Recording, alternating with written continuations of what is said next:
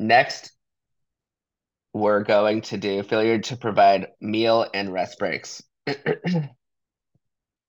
So meal and rest breaks. So uh, meal breaks, that has to be thirty minutes um, before the fifth hour. And there's so many exceptions to this. There's like a lot of uh, nuance and case law. So each case really needs to have its own analysis. Like you could have waivers, you could have uh, different types of notice, different types of cures for this. So each case really needs to be looked at, but this is like kind of a basic overall big picture uh, concept.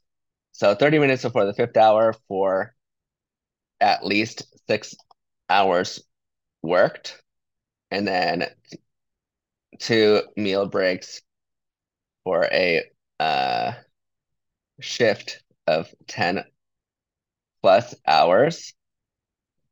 Okay, rest breaks is generally ten minutes every four hours of work.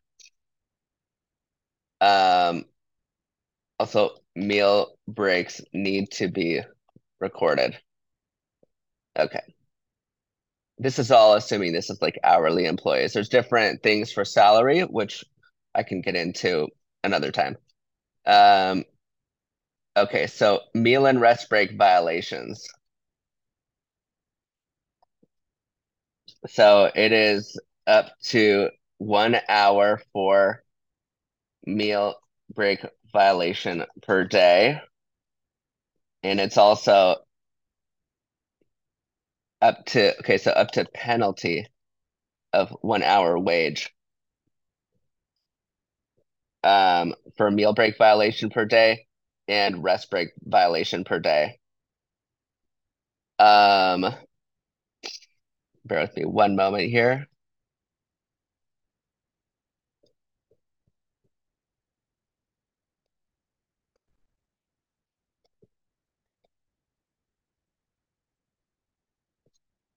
Up to penalty for one hour wage.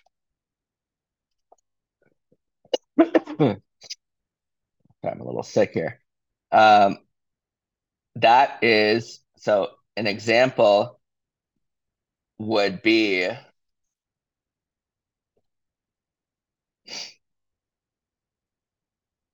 okay, we are going to, an example of this will be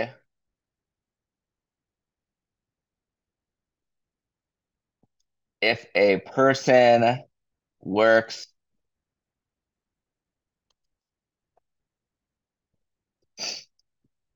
one hour each day, so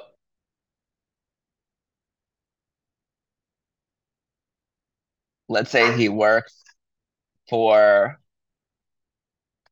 eight hours per day. Um, his meal and rest breaks are all interrupted. So he is, he's supposed to get one meal break and two rest breaks. So the violations and, and his wage is fifteen per hour. So the violations are going to be one hour for meal break, that's fifteen, and one hour for rest break, that's fifteen. So if he,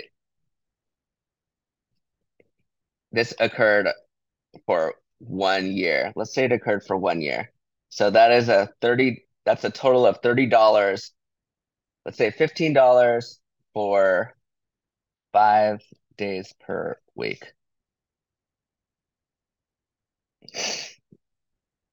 Yeah, so if we calculate it, that'll be five days per week times fifty-two weeks.